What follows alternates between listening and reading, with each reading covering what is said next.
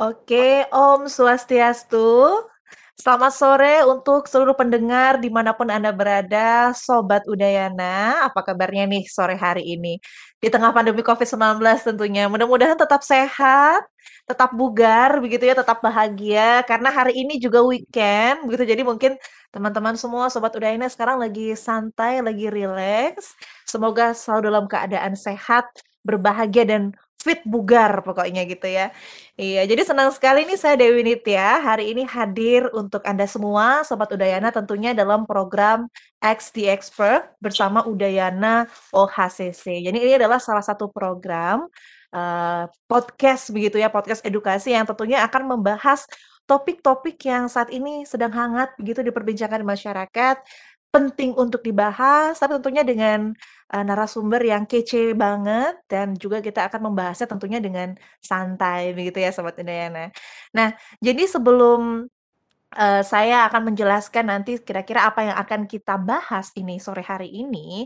Uh, saya ingin menginfokan kalau memang acara ini disiarkan langsung ya saat ini di kanal YouTube Udayana TV dan juga di U Radio serta di akun sosial media Instagram @unif.udayana dan @udayana_ohcc. Jadi saya sapa dulu semuanya yang sudah bergabung bersama kami di sini. Terima kasih. Semoga hari kalian menyenangkan dan semoga kita bisa sharing nih banyak informasi hari ini.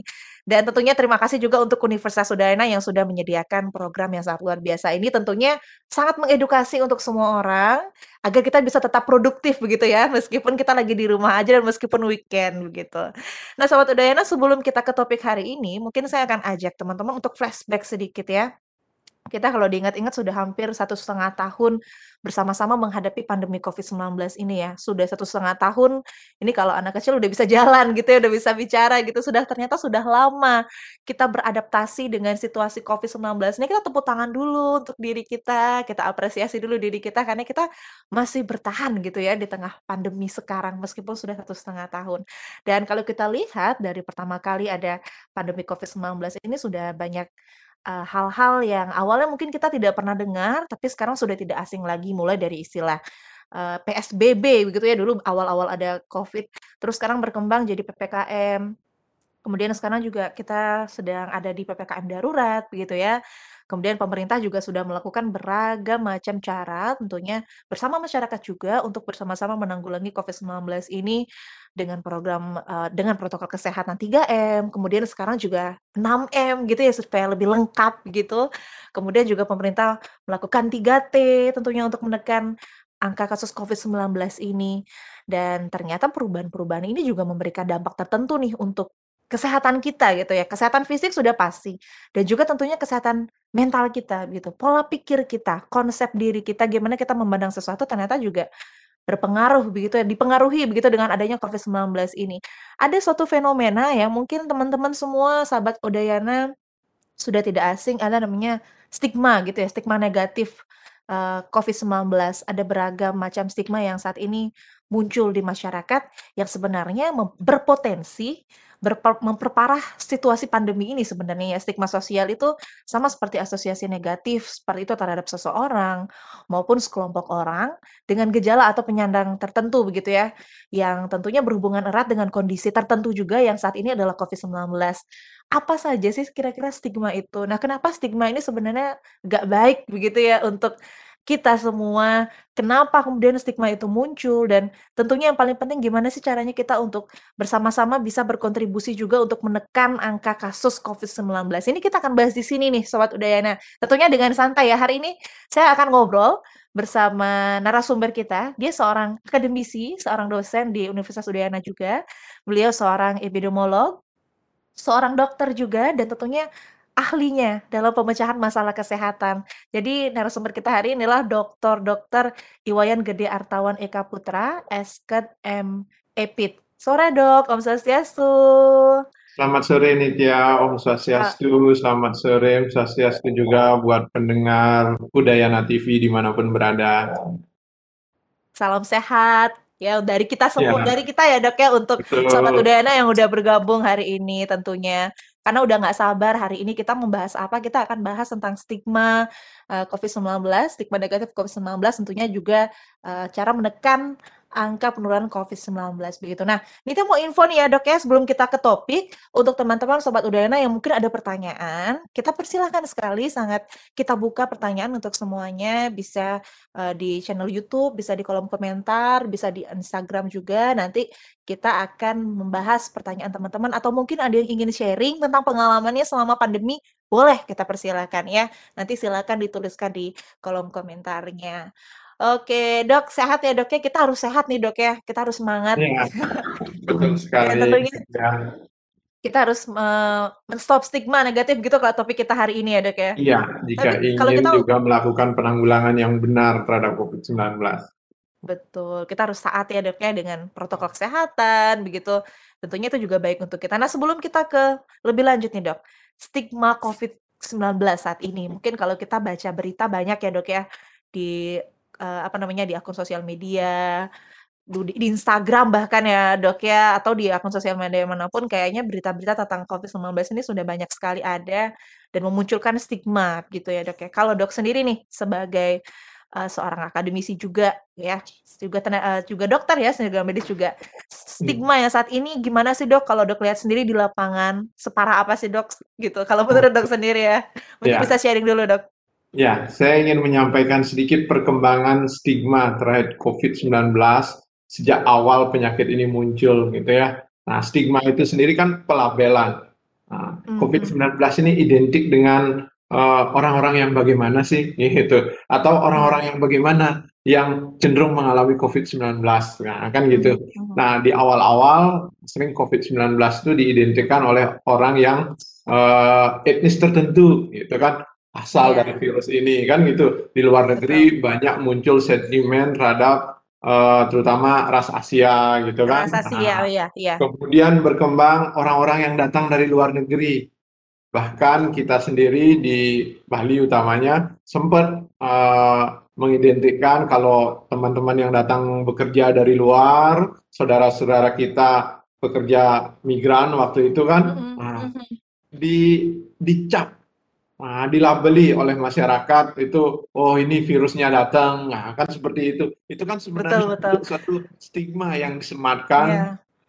terhadap Hmm. orang-orang tertentu dianggap terkait dengan COVID-19. Nah, hal-hal Mhm. seperti inilah yang sangat menghambat uh, perilaku, uh, apa, perilaku pencegahan, upaya pencegahan. Kemudian selanjutnya apalagi? Tenaga kesehatan.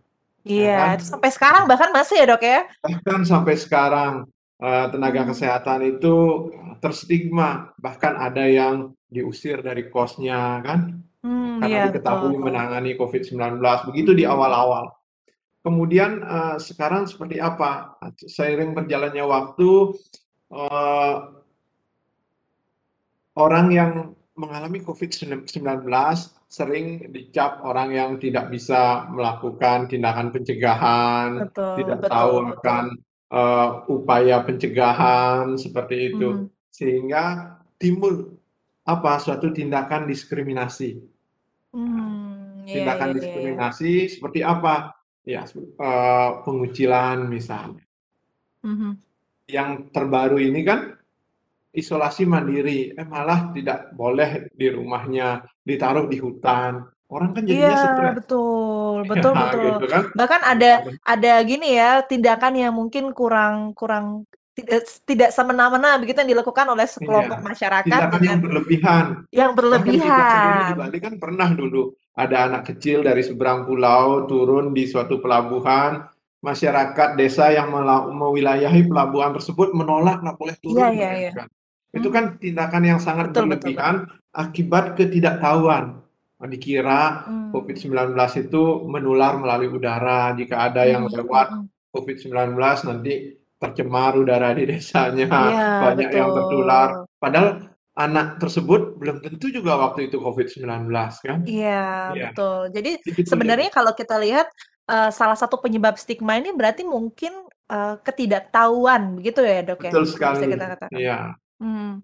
Eh, kurang edukasi gitu ya mungkin kurang ya, Dok ya. edukasi Oke. ke salah pemahaman terhadap penyakit itu sendiri Hmm, hmm, hmm. Iya. Oke, nah ini dok kalau yang sekarang nih karena kita di rumah aja ya dok ya termasuk Iya. saya juga lebih banyak menghabiskan waktu di rumah karena kalau beraktivitas di luar juga kita mulai mengurangi.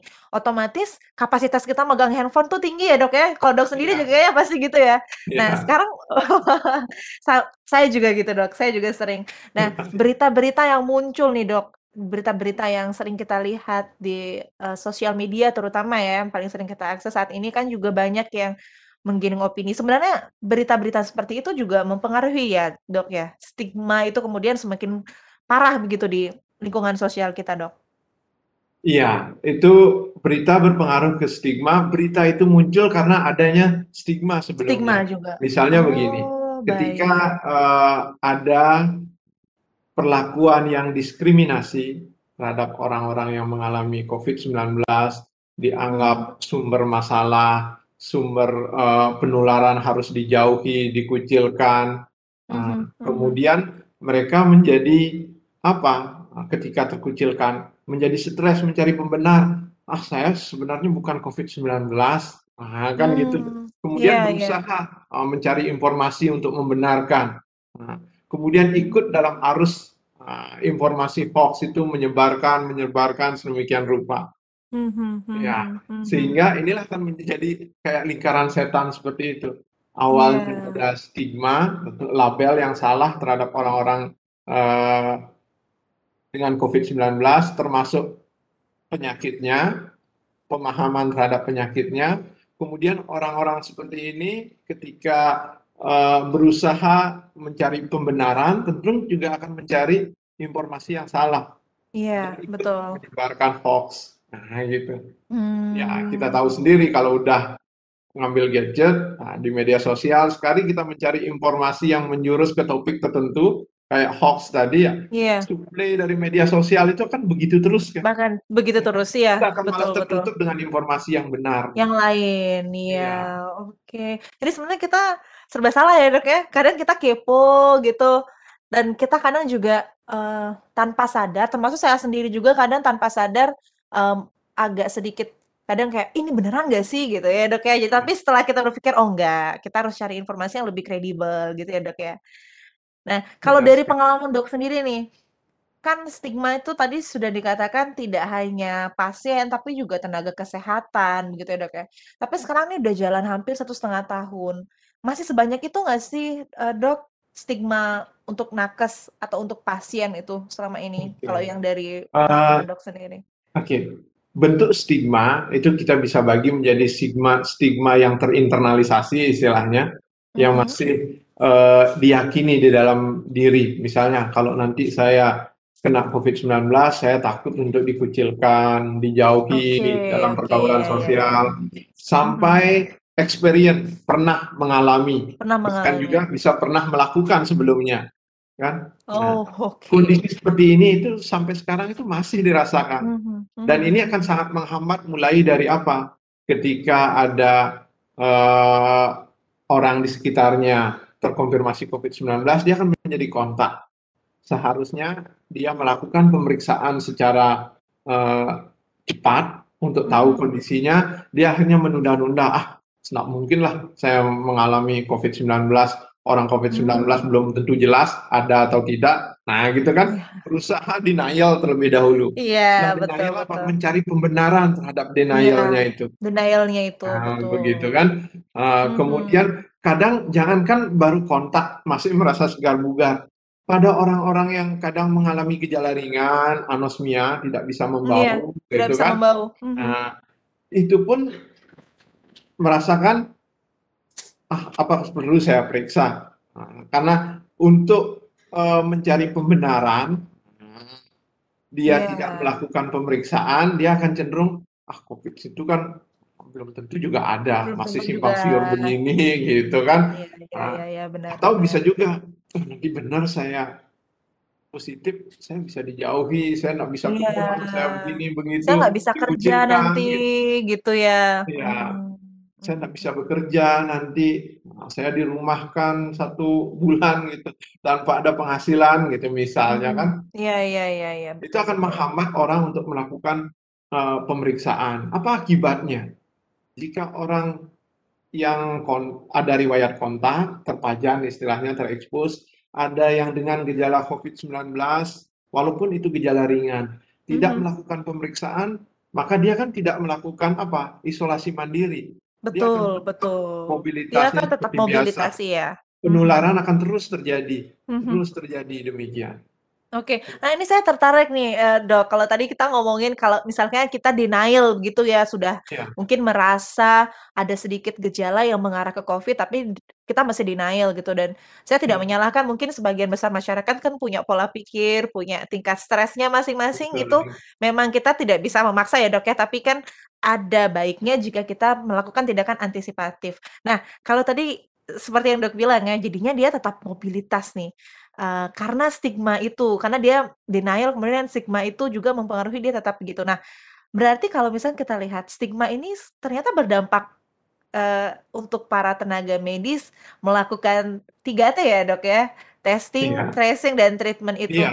Karena Heeh. saya dengar-dengar karena masyarakat justru takut dengan stigma itu, dijauhi, tidak bisa bekerja dan sebagainya, jadinya mereka tidak jujur. Nah, ini benar nggak sih, Dok? Kalau Dok sendiri nih sepertinya sudah sering menghadapi ini, mungkin boleh sharing, Dok. Apa benar itu menghambat 3T, Dok? Benar sekali, karena Benar sekali dari ya. data yang kita pernah lakukan satu kajian untuk pelaksanaan 3T sendiri, eee Covid-19 target tracing-nya itu kan minimal untuk saat ini indikatornya 1:15.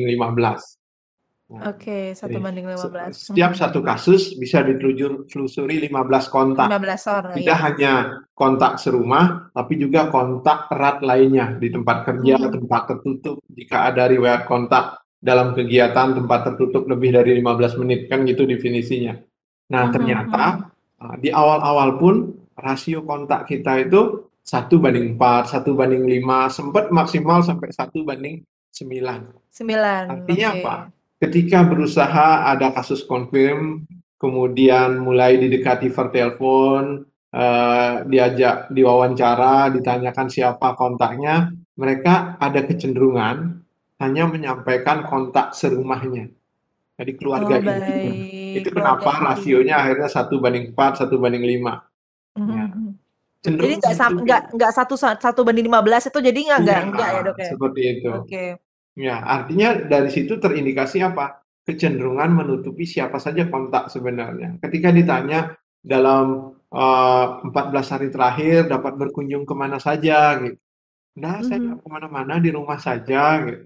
Nah, Iya iya. percaya nggak dalam 14 hari nggak pernah ke mana-mana Iya, sama sekali, kan betul. gitu. Iya Ya. iya iya. Tapi dalam Tetapi kondisi itu nakes penting tidak tidak bisa mendesak ya, Dok, ya? Maksudnya Kita mendesak bisa supaya jujur, mendesak, nggak bisa melakukan itu? mewajibkan menyampaikan siapa saja Mmm. kontaknya gitu.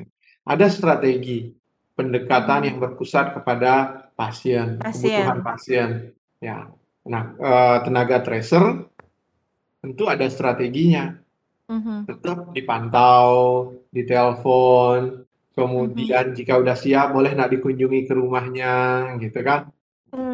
Iya. Lama-lama kan terbangun trust. Gitu. Mmm, iya, Ada yang cepat terbangun trust, ya kan. Ada yang mhm. ditanya memang cepat bisa menyampaikan karena tidak ada stigma sama sekali yang dirasakan. Dirasakan, Nah, iya. sebagian besar ada. Nah, inilah perlu komunikasi yang berlanjut antara nakes sebagai tracer dengan kasus confirm, Kasus supaya iya. nanti ketika ditanya, "Siapa lagi kira-kira kontak?" Minta tolong diingat-ingat gitu ketika Mhm. kunjungan rumah kan. Nah, mulai Mhm. menyampaikan kerja di mana, "Oh, sempat kerja," gitu. "Siapa temannya yang ikut kerja waktu itu?" Mulai bisa digali lagi siapa sih kontak selain kontak serumahnya. Mmm, Gitu. Tingkat kesulitan orang itu berbeda-beda dan Berbeda-beda ya? dipengaruhi oleh stigma yang dirasakan. Mhm mhm. Nah. Tap tapi pernah nggak sih, Dok, eee, ketika misalkan sedang di lapangan atau mungkin Dok punya rekan yang langsung gitu ya berhadapan dengan masyarakat ketika dilakukan 3T, itu Ya. pernah nggak bertanya langsung gitu? Awalnya mungkin dia tidak mau jujur, tapi kemudian jujur. Pernah nggak bertanya langsung kira-kira sebenarnya apa sih yang membuat dia tidak jujur gitu, Dok? Iya, oke. Nah, eee, salah satu yang memang menyebabkan mereka masih menutupi di awal, itu Mhm kan, mhm. eee ketakutan atau kekhawatiran Mmm, bahwa mhm. jika teman-teman di tempat kerja atau atasannya atau, eee, supervisornya di tempat kerja tahu, Mhm. maka tentu akan dijauhi dari pergaulan, Oh, dari akan dirumahkan dalam waktu yang sangat lama begitu. Mhm Bahkan karena ada di awal-awal itu kan ada Iya berita iya. orang yang COVID-19 diberhentikan gitu Iya, kan. betul betul Iya, betul. gitu. Iya iya Apalagi iya. dengan kondisi masa sulit seperti ini. Seperti sekarang, Iya, oke. Jadi itu. sebenarnya memang ya balik lagi karena stigma yang beragam itu ya, Dok, ya, yang Iya. sehingga tidak jujur begitu. Tidak semua, tapi ada saja masyarakat yang tidak jujur sehingga itu mempersulit begitu 3T itu ya, tidak Iya. luas jadinya Adanya cakupannya begitu ya, pemberitaan di ya? awal juga tentang, Mhm. eee, perlakuan diskriminasi, perlakuan berlebihan gitu ya. Misalnya kan Mhm. sempat ada perlakuan berlebihan pada PMI, pada orang Iya. yang diduga mengalami COVID-19, pada nakes. Mereka takut nanti kalau saya diketahui, mengalami hal yang Mmm. serupa. Kan seperti itu. Mmm, ya ya ya Dari ya, experience baik. pengalaman yang pernah dia dengar, baca, atau simak beritanya, ada ketakutan mengalami hal yang sama. Mmm, iya iya iya iya. Jadi Itu yang sebenarnya semua fakta. iya iya iya iya. Kita kita jadinya setelah mengetahui itu ya sebenarnya nggak nyalahin ya, Dok, ya. Tapi ya kita juga harus kita juga harus melakukan itu untuk kepentingan bersama gitu jadinya ya, Dok, ya. Jadi serba salah ya, Iya. Dok, ya. Iya. Bingung. Eee, Oke. itu mulai mau menyampaikan ketika bisa diyakinkan bahwa Mmm. ini adalah untuk kepentingan pencegahan penularan lebih lanjut. Oh, ya, Satu betul. hal, kata-kata kunci yang sering juga saya, eee, berikan briefing ke teman-teman tracer, eee, Mhm. sampaikan bahwa setiap orang masa inkubasinya kan beda. Belum tentu Iya. kita menjadi sumber, kita kan juga sebagai orang yang Iya, tertular. Ter Iya. tertular, Kita betul, oke. tracing itu bukan mencari orang yang tertular dari Anda, tapi juga mencari siapa yang mungkin menulari. Mmm, Gitu. mhm, iya iya. Itu Berarti sebenarnya, mereka iya, mereka penyampaian bukan ya? sebagai penyebab, Penyebab, sebagai oke, orang yang iya. bersalah, tetapi juga posisikan mereka sebagai seseorang yang tertular, korban dari Mmm, kan penularan korban dari penularan lain, itu. gitu. Iya. Jadi tantangan na tenaga na tenaga kesehatan di sini tidak hanya memberikan, apa namanya, pelayanan kesehatan, tapi juga mengedukasi dan mem Mengedukasi, berbicara ya, komunikasi dengan baik ya. psikologisnya supaya timbul Iya. trust tadi. Betul Iya. betul betul. Karena stigma itu kan juga munculnya psikologis ya, Dok, ya. Iya. Jadi cara penanggulannya pun juga harusnya dengan pendekatan seperti itu. Semangat ya, Dok, ya, sebagai nakes saya cuma bisa bilang Iya. semangat. Tapi kalau saya ditanya saya ada beberapa masih jujur. juga, misalnya ketika, eee, tracer itu harus ikut Babinsa, Babin Kaptipmas berseragam Mmm. gitu kan. Oh, iya Ada iya yang iya iya. menggunakan Oke. seragam tenaga medis, kemudian dari aparat. mhm. Mhm. Itu harus ya ngajak aparat untuk turun, Oh, gitu kan. iya. Ada perasaan Ah. sangat tidak nyaman Iya ketika iya ada banyak iya. orang mengunjungi, dilihat oleh tetangga begitu. Mmm. Bayangkan, jangankan kita mereka di ya kita misalnya ada dikunjungi oleh aparat gitu, dengan orang-orang Iya. berseragam, Udah kaget ya? gitu. Saya Betul. memaklumi itu. Betul. Sehingga teman-teman tenaga tracer, sam eee, kalau bisa, apalagi yang sejak ada tenaga tracer yang memang, eee, fresh graduate, lulusan, iya iya. eee, apa, program studi kesehatan itu, ya dari berbagai program studi, itu kan pakai pakaian, ya kaos kerah gitu kan seperti orang pada umumnya, Iya. tidak menggunakan seragam Tidak tenaga menggunakan medis. Malah seragam, jauh iya iya. bisa lebih diterima. Mmm, oke. Oh, Iya. ternyata setelah sekian berarti setelah sekian mencari cara bagaimana melakukan pendekatan dengan masyarakat, Iya. akhirnya ketemu itu ya, Dok, ya, membuat Iya, masyarakat nyaman seperti itu. dulu, sehingga informasinya nyampe gitu ya, lebih, Membuat ya? nyaman dan trust, timbul ke rasa percaya Mmm. itu. Oke, Iya. jadi nggak cuman pacaran aja yang perlu rasa percaya ya. Iya, Dalam hal ini juga kita perlu rasa percaya ya, Dok, ya. Oke. Nah, ini, Dok, kita ke data ya, Dok, ya. Eee, terakhir Iya. update tanggal, eee, 3 Juli kemarin ya, Iya. per pekan terakhir tanggal 3 Juli 2021 itu kebetulan juga Prof. Wiku Adhisa Smito, juru bicara Iya. Satgas Covid itu pernah mengatakan kalau sebenarnya di Indonesia itu, eee, kita untuk tracing itu sudah 4 kali melampaui standar WHO gitu. Itu begitu statement yang muncul gitu ya. Dan angka Mmm. kesembuhan pun terakhir data tanggal 22 Juni kemarin saya lihat di web Satgas Covid pun, eee, sudah tembus 36.000 begitu angka yang sembuh gitu, Dok. Nah, angka sembuhnya tinggi, kemudian tracing kita 4 kali melampaui standar. Tapi, mmm, di masyarakat sebenarnya apa sih yang menjadi masalah di sini, Dok? Apakah prokesnya atau 3T-nya yang kurang maksimal atau sebenarnya kasusnya juga tinggi? Ini gimana sih, Dok? Kalau misalkan. Dok sendiri mungkin bisa sharing ya, kita ke yang sebagai tenaga medis itu seperti apa sih, Dok, ternyata di lapangan? Kalau kita melihat, eee, data yang tadi disampaikan yang 4 kali dari, eee, apa, indikator atau target minimal WHO itu adalah jumlah tesnya. Tes itu Oh, bagian dari 3T, testing, tracing, dan Testing-nya. tindak lanjut gitu ya, atau treatment lah Oke. T-nya terakhir itu. Nah Oh, baik. kalau Mhm. testing, itu kan sangat terkait dengan perkembangan kasus. Memang WHO mhm. mengisyaratkan minimal 1/1000 penduduk per minggu. Kalau kita jumlah tesnya melampaui. Itu kan Karena jumlah penduduk. ya orang yang Iya. bergejala yang, Mhm. eee, datang ke pelayanan kesehatan untuk testing. Mhm. Ya. Iya. Jadi kalau dilihat dari jumlah tes, betul kita udah melampaui. Tapi ingat, dari yang terkonfirmasi ada indikator lain untuk menilai testing, yaitu Mmm. rasio eee, sorry, menilai tracing. Nah, habis Iya. tes terkonfirmasi kan perlu di-tracing Ada hasil yang tracing, positif. iya. Ya. Ini yang belum tercapai. Mhm, baik. Eee, minimal 15 orang di-tracing per 1 kasus.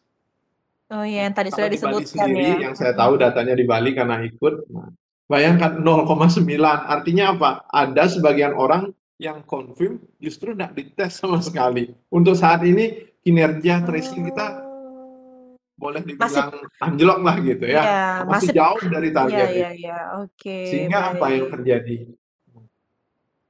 Banyak orang yang ada riwayat kontak berpotensi tertular dan juga berlanjut sebagai, eee, dalam rantai penularan itu tidak mendapatkan tindak lanjut yang benar. Tindak lanjut yang benar, iya iya Ya, iya. salah satunya adalah isolasi mandiri.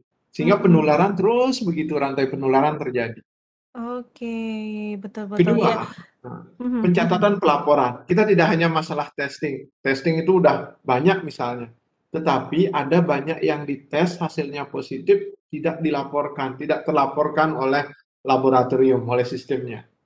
Nah, Oh, dari teman-teman di baik. OHCC salah satunya menyampaikan, ketika ada yang hasil tesnya terkonfirmasi, kemudian, eee, berusaha akan dilakukan tracing, Mhm mhm. ya, ditelepon marah ngomong "Tetangga saya banyak kok yang positif, kenapa saya aja yang di-tracing seperti ini?" Oh, Nah, gitu kan. "Kenapa nama iya saya aja iya. yang terekod di sana, terlaporkan? Siapa yang melaporkan saya? Kenapa yang lain tidak dilaporkan?" Wah, gitu jadinya kan. Oh, berarti pernah kejadian seperti itu ya, Dok, ya? Kejadian seperti itu. Oh, Ya, kemudian apalagi, ketika data Mhm. itu masuk, ternyata hasil tes yang masuk sebagai positif itu adalah follow up-nya. Padahal dia udah positif 14 10 hari atau 14 14 hari yang iya, lalu. yang kemarin, iya Yang iya follow iya. up-nya malah masuk yang tercatat di sistem, yang dulu, yang saat diagnosis tidak. Jadi kan Oh, tracing-nya. Ketika betul. ditanya, "Kok baru nelpon? Saya kan udah dari 10 hari yang lalu, ini kan hasil follow up," Iya. gitu. "Memang masih positif," gitu. Itu Mmm, terjadi. Iya iya Nah, iya. seperti itu. Ternyata harus banyak masih hal yang dievaluasi ya, Dok, ya, kalau kita Iya. lihat di lapangan ya, Dok, ya. Dan sebenarnya butuh kerjasama ya, yang suportif dari masyarakat sebenarnya ya, Dok, ya. Iya, dan salah satu yang menghambat 3T ini kembali ya, stigma tadi. Stigma itu, oke. Nah, Iya. oke, kita balik ke 3T-an ini, Dok, ya. Kalau misalkan saya dengar-dengar di masyarakat, karena kebetulan saya juga media ya, Dok, ya. Saya sering dengar, "Wah, bosen nih, banyak aturan, 3M," gitu ya, tig apa, Iya. 6M, sekarang ada 3T. Mungkin sebagian masyarakat ada yang berpikir seperti itu. Nah, kalau Dari Dok sendiri nih, kenapa kemudian 3T ini diklaim memperkuat solusi untuk penekanan angka? Tidak cukup hanya dengan 3M saja, Dok, atau tiga 6M itu. Ya, Iya. itu gimana, Ya, Dok? Mungkin ini sekalian juga kita sekalian. Saya mengedukasi senang dapat pertanyaan ini karena bisa lebih eh, dalam mengedukasi tentang Mmm, COVID-19 iya ini. betul, Ini untuk masyarakat. prinsip dalam pencegahannya tidak ada pencegahan tunggal yang sempurna untuk COVID-19. Kita Mmm, mhm. Eh, model lapisan keju Swiss. Nah, tiap Oke. lapisan ada bolong-bolongnya.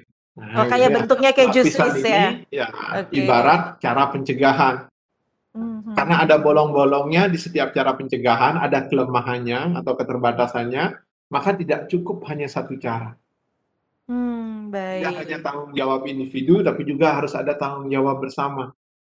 Tanggung jawab Mhm. individunya ya penerapan protokol kesehatan, menggunakan Mhm. masker, mencuci tangan, menjaga jarak, menghindari kerumunan.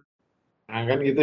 Kemudian ada tanggung jawab bersama, melakukan 3T, ya, Mhm mhm. melakukan edukasi di masyarakat, informasi yang benar, melakukan vaksinasi, melakukan eh, apa pembatasan Iya kegiatan iya iya. masyarakat. Masyarakat, Seperti betul. itu. Tidak bisa bergantung hanya dengan salah satu cara. Walaupun dilakukan PKM seperti sekarang. Nah, Mhm. apalagi penurunan mobilitas penduduk tidak sampai 50%. Di Betul sisi betul. lain, testing, tracing, tindak lanjut atau treatment ini tidak dilakukan dengan benar, maka apa? Potensi penularan di dalam area, nah, itu kan tetap terjadi. Walaupun Mmm. dibatasi masyarakat tidak boleh Iya, keluar tidak kota, keluar. Iya keluar iya. daerah, tapi di dalam daerah tersebut karena banyak kasus yang terkonfirmasi tidak terlaporkan, sehingga masih bisa mobilitasnya jalan-jalan di Iya. sekitarnya, orang kontaknya tidak di-tracing sehingga tidak melakukan isolasi mandiri, itu juga berpotensi tertular dan menularkan kembali. Mhm. Itu kan Oh, akan tetap bocor, itu istilahnya. Iya iya iya Untuk iya itulah iya. secara keseluruhan ini harus dilakukan. Jika testing misalnya sudah dilakukan, ada orang yang positif masih belum eh, tertangani dengan baik, masih jalan ke mana-mana gitu. Iya. Eh, tetapi ketika masyarakat patuh secara keseluruhan menggunakan masker, cuci tangan, menjaga jarak, efek penularannya kan bisa ditekan. Nah, gitu. Mmm, Sehingga mhm. Iya memang iya kita perlu melakukan secara keseluruhan upaya pencegahan ini saling menutupi kelemahannya. Mhm mhm. Tuh. Betul Nah, betul masalahnya betul. sekarang kan testing, tracing, treatment malah turun kinerjanya, kepatuhan Mhm. masyarakat protokol kesehatan Juga. juga malah menurun. Ada PPKM, tetapi mobilitas masyarakat tidak menurun secara cukup untuk Mhm. memberikan efek perlindungan. Ya, jangan heran kalau kasus tinggi akan terus-menerus dalam jangka waktu yang memang masih lama. Betul betul betul. Oh, iya iya, saya setuju, Dok. Berarti Iya. memang ya seperti analogi tadi itu ya, keju Iya. Swiss ya, benar benar. Jadi Iya. memang kalau misalkan kita hanya mengandalkan 3M atau 6M saja tidak mungkin juga ya, Dok, ya, karena ya itu tadi balik lagi kepatuhan Iya. masyarakat, lalu kemudian, eee, apa namanya, 3T ini memudahkan nanti untuk bagaimana penindaklanjutannya, bagaimana treatment-nya begitu Iya. ya, untuk masyarakat. Ya kita harapkan sih teman-teman nanti yang di-tracing kali aja Sobat Udayana pernah di-tracing, jangan ngeyel ya, jawab ya. Jadi kita suportif, kita bantu tenaga medis juga gitu. Oke, sebelum kita lanjut saya ingin mengingatkan juga untuk Sobat Udayana yang mungkin punya pertanyaan, boleh ya dituliskan di kolom komentar, nanti kita akan jawab kalau misalnya ada waktunya, kita akan, eee, bahas pertanyaan dari Sobat Udayana semuanya. Dan kita balik lagi nih ke, eee, Dok, eee, Artawan. Tadi Iya. memang, eee, seperti topik kita hari ini stop stigma gitu ya, Dok, ya. Sebelum kita membahas bagaimana caranya, bisa nggak sih, Dok, stigma itu dalam suatu permasalahan itu di-stop gitu? Apakah akan selalu stigma itu pasti akan muncul atau sebenarnya bisa dihilangkan gitu? Kalau dari Dok sendiri nih pengamatannya gimana? Kira-kira mungkin nggak Iya iya. kita men-stop stigma itu, Dok? Oke. Untuk men-stop, memang istilah yang kita gunakan untuk penanggulangan stigma adalah reduction, mengurangi.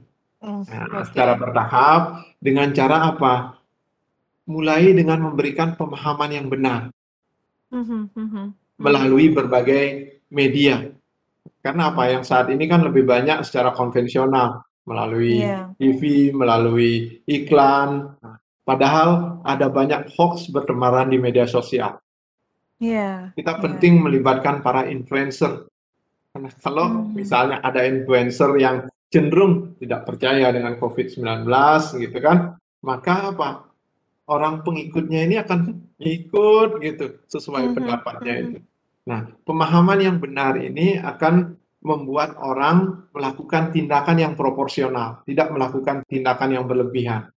Ya seperti Iya tadi, iya. Kemudian, eee, diskriminasi, itu akan berkurang. Nah, Mmm. ketika tindakan-tindakan seperti ini berkurang, Mhm. pengalaman masyarakat secara keseluruhan, "Oh sudah nggak ada lagi pengucilan." Nah kan gitu, Oh, iya ada iya iya lagi, iya iya. eee, apa, dibeda-bedakan, tertangani dengan baik, Mhm. eee, kalau memang ada fasilitas untuk isolasi mandiri, boleh isolasi mandiri, tidak harus saya, eee, kayak kasus terakhir ini kan di tengah hutan orang ditaruh kan. Iya iya iya Nah iya iya, seperti benar itu. benar. Sehingga kan kalau kondisi itu terjadi, keyakinan stigma nanti jika COVID-19 akan mengalami hal serupa kan tidak terjadi lagi, akan Mhm mhm. berkurang. Itu akan memberikan efek berantai, dimulai dari memberikan, eee, pemahaman yang benar, kemudian selain pemahaman yang benar melalui edukasi adalah contoh. Oke, Jadi para tokoh masyarakat, pimpinan, Mhm. termasuk pimpinan daerah, harus bisa Mhm. menjadi role model. Iya iya iya. ikut-ikutan statement yang aneh-aneh, "Oh masuk ke Iya. rumah sakit di-COVID-kan." Wah Betul, gitu kan. betul betul. Kalau, eee, saya sendiri nih sebagai masyarakat juga ya, Dok, ya, saya pernah mendengar itu. Nah, ada pernah nggak kalau Dok kan juga sebagai tenaga kesehatan ya, Dok, ya, ada mungkin yang langsung pernah menyampaikan hal itu ke dokter sendiri mungkin, Dok? Pengalaman Dok sendiri? Ada?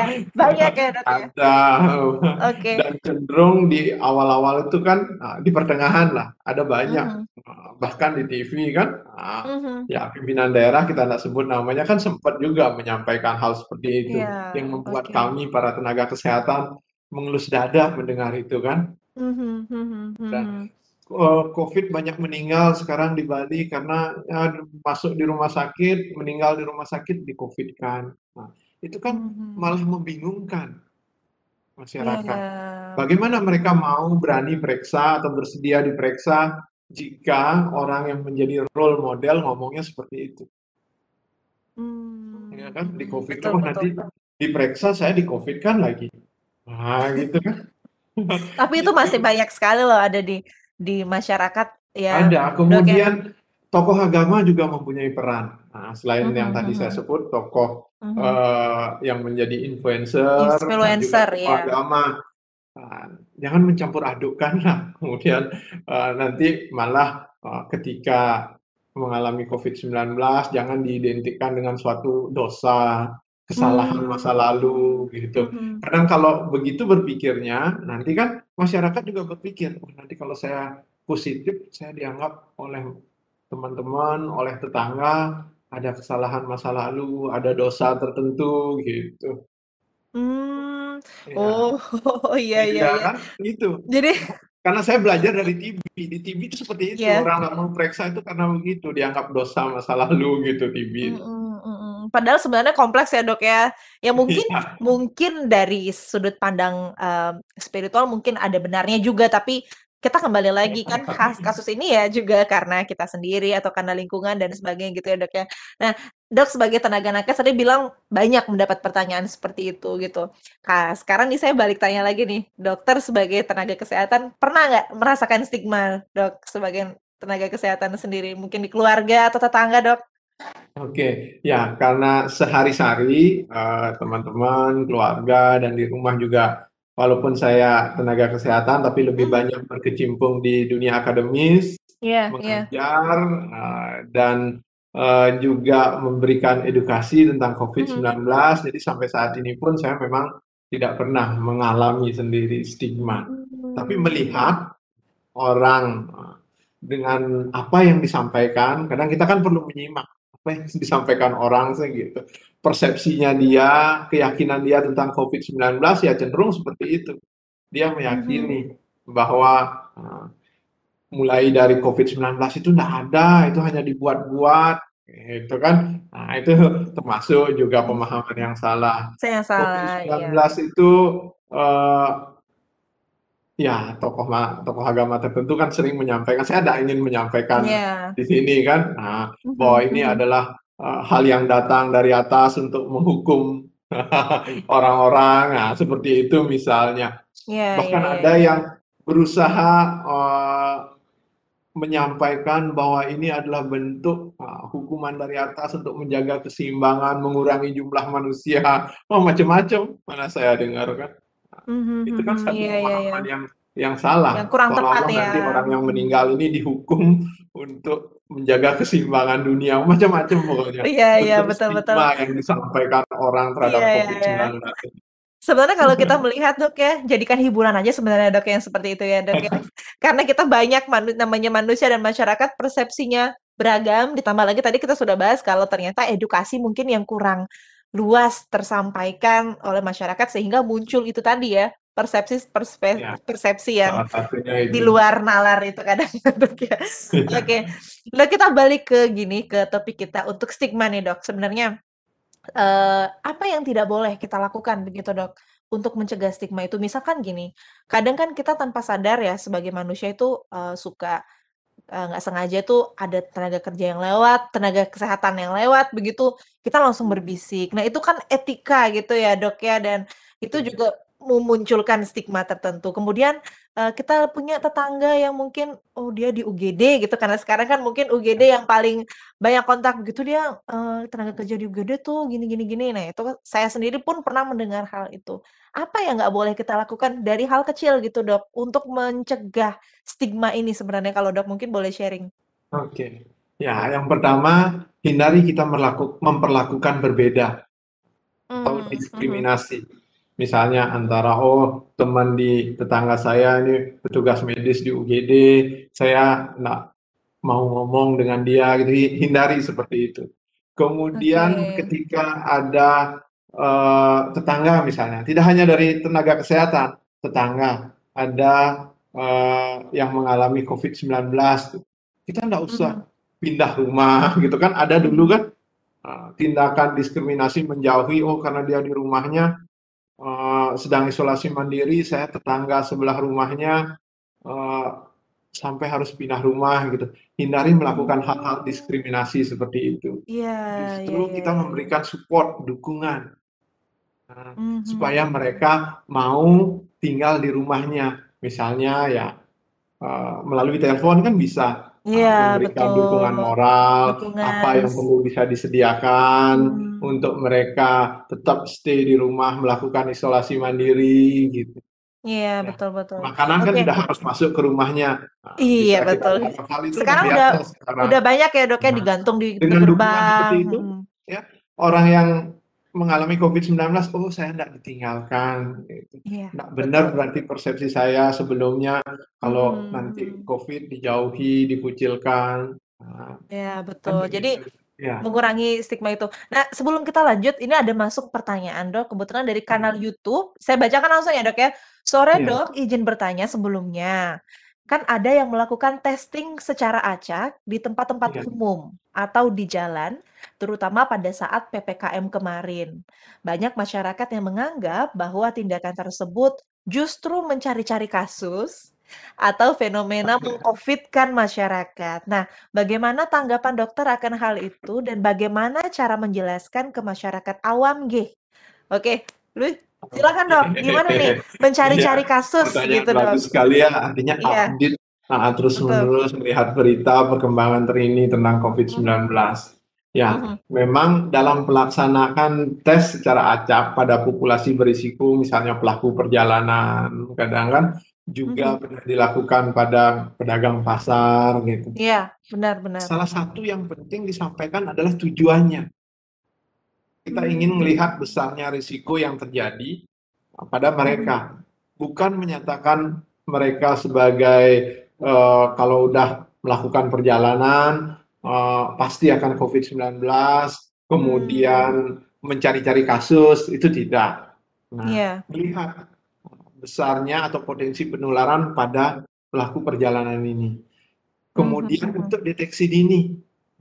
Mhm mhm. Karena orang-orang yang berisiko ini kan kita perlu deteksi lebih awal supaya mencegah penularan lebih lanjut. Itu Mhm tujuannya, mhm mhm. yang sering tidak tersampaikan. Maunya dianggap ini harus, nah, di-random kemudian dites, harus mau tanpa ada penjelasan.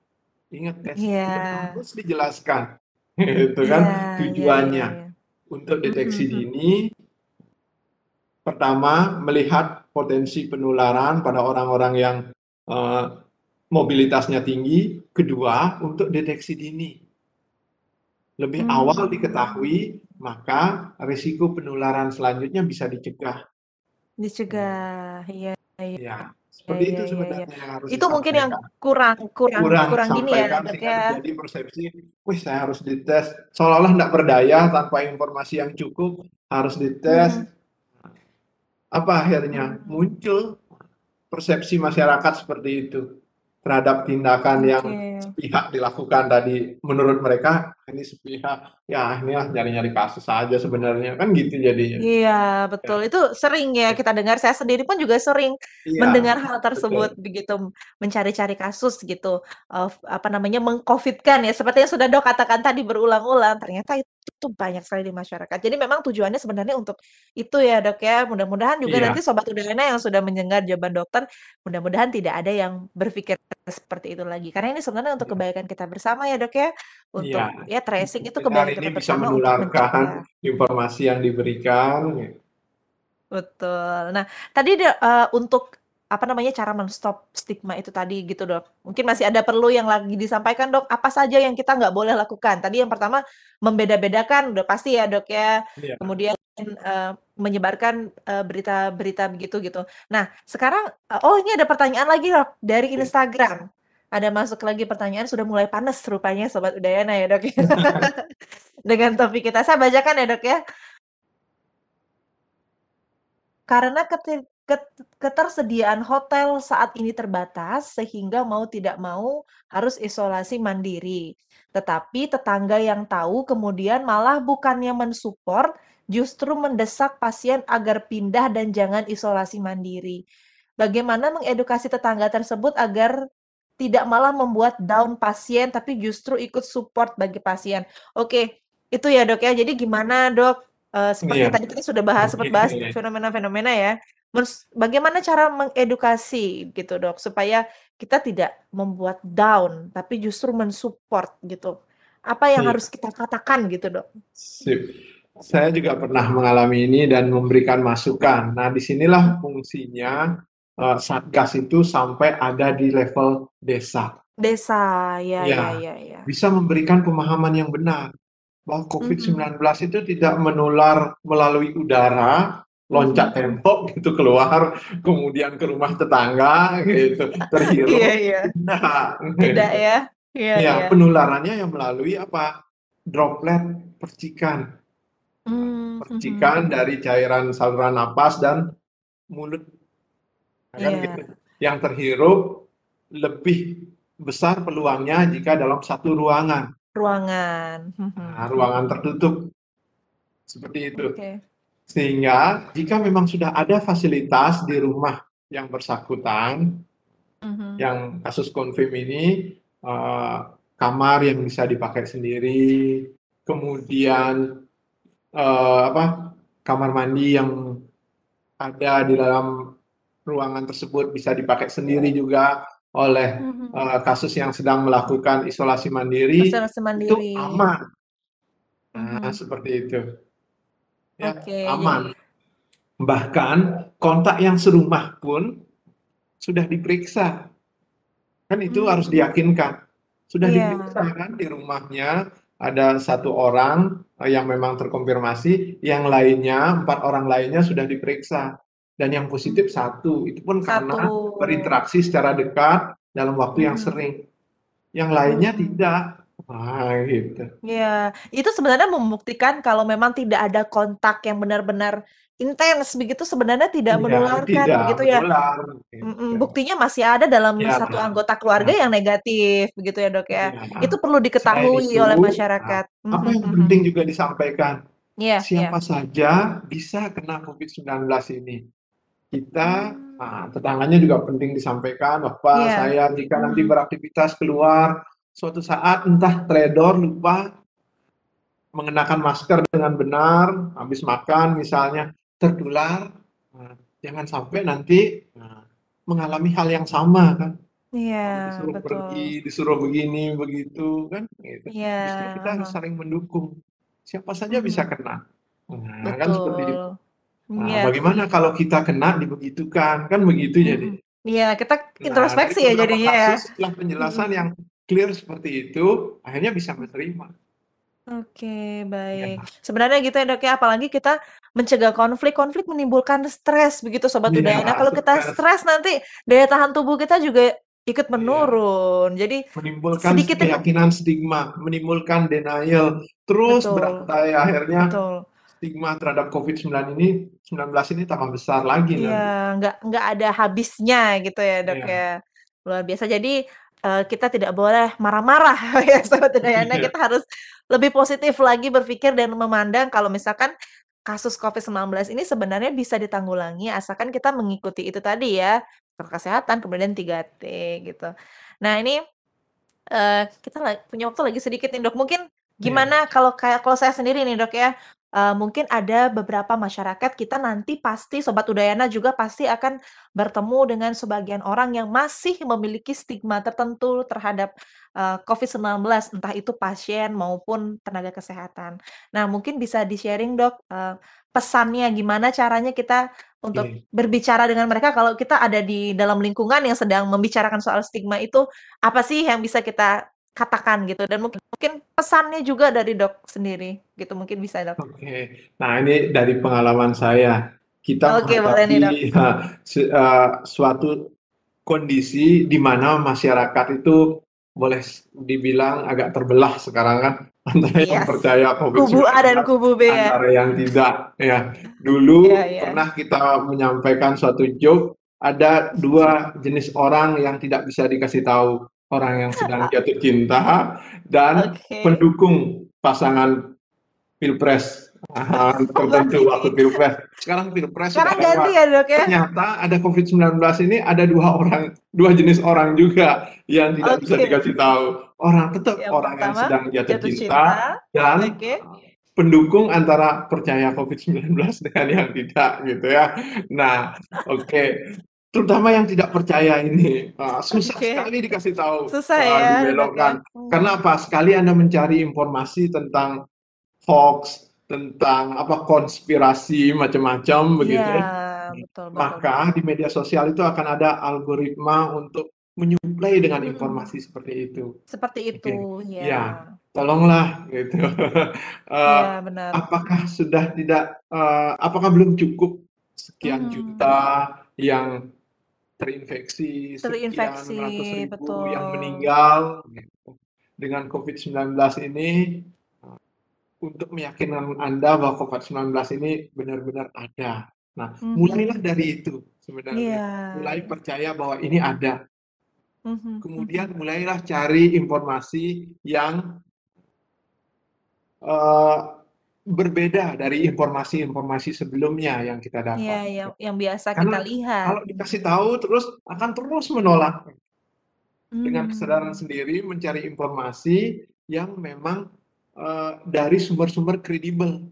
Iya, Jangan hanya betul. dari sharing-sharing golongan yang Betul. berkulak-kulak menyampaikan sana-sana saja ya, itu. Dok, ya? Iya Iya, iya dari iya. grup-grup yang memang hanya menyampaikan Mhm. hoaks itu. Mmm, Nah, seperti mhm. itu. Nah, cobalah mencari Oke. informasi dari sumber yang kredibel. Itu sih Iya. harapannya. Dan, Betul. eee, begitu juga ketika kalau langsung dikasih tahu, dari pengalaman saya, Mhm itu mhm. akan senyum-senyum sinis, menolak gitu. Ya Langsung gini, seperti itu. menimbulkan Cobalah perpecahan nih, Dok, ya? iya, akhirnya, eee, miyegahan jadinya gitu kadang Miyegahan kan. jadinya, oke. Benar benar, Dok. Iya, Ya, itu saya itu mengharapkan terjadi, Dok, ya? cari gitu. Iya, Kemudian pikirkan betul. kembali gitu, ada apa enggak. Mhm. Nah, kemudian nah selama walaupun masih belum, eee percaya COVID itu ada. Apa salahnya sih kita melakukan suatu tindakan upaya kesehatan? Betul Menggunakan masker kan tidak hanya mencegah COVID-19 gitu. Iya iya Saya iya kan iya. kadang mulai dari begitu berusaha bersikap netral. Apa salahnya? Walaupun saat ini masih belum percaya gitu kan. Mhm mhm mhm. Apa salahnya menggunakan masker, mencuci tangan? Menggunakan masker bisa mencegah penyakit yang lain, tuberkulosis misalnya, infeksi saluran Mhm. pernapasan akut misalnya, pneumonia, Mhm. iritasi akibat polusi. Betul, Nah, gitu banyak ya misalnya. bisa yang ditanggulangi Iya, dengan masker yang itu. merokok berhenti merokok gitu misalnya kan. Apa salahnya? Iya. suatu hal yang sehat gitu. Betul Kedua, betul. mencuci tangan. Mhm. Mencegah kita dari diare, Diare, infeksi saluran pencernaan, ya kan. Mhm. Nah, gitu. Iya iya iya. Eee, kalau saya biasanya menjawabnya tuh dengan, ya kita melakukan tindakan yang paling baik untuk kesehatan supaya keluarga kita juga aman. Biasanya sih saya Iya, sampai segitu gitu. aja kalau ya yang penting keluarga Betul, saya nah itu aman gitu ya. Bahwa kita melakukan tindakan pencegahan ini bukan semata-mata untuk diri kita sendiri, Betul tapi untuk betul. orang-orang yang kita sayangi. Iya, aduh untuk kita sayangi ya, Dok, ya. cara menyampaikan dengan agak netral dikit supaya tidak Mhm. men-judge langsung menyalahkan gitu. Betul betul, saya setuju. Ini ada ada pertanyaan mungkin saya, eee, baca sedikit, Dok, ya. Bagaimana Heeh. cara mengatasi ketakutan para pasien yang tak eee, para pasien yang mereka dilema untuk mengungkapkan sumber penularan dari tempat kerja karena adanya ancaman dari atasan? Oh, mungkin ancaman itu maksudnya diskriminasi begitu ya? Nah, bagaimana cara mengatasi ketakutan para pasien? Tadi kita sudah sempat sedikit bahas ya, lumayan ya, Iya Dok, ya, ini dengan balik sempet lagi ke stigma ya. Mhm. Eee, betul sekali memang, eee, sebenarnya sih mengungkapkan kontaknya, tidak hanya kontak serumah, tapi juga kontak erat lainnya terutama di tempat kerja. Nah, Mhm, seperti itu. oke. Nah, salah satu strategi, eee, teman-teman tracer yang saya ikuti selama waktu kajian di bulan Maret lalu itu bahwa, eee, kembali kita mem melakukan komunikasi tidak Mhm. langsung dengan menanyakan ketika mereka masih baru menyampaikan kontak serumahnya jangan men-judge langsung dia itu bohong, tidak pernah, eee, bekerja, tidak ada Iya, kontak di luar di rumahnya. mhm. Oke, terima dulu.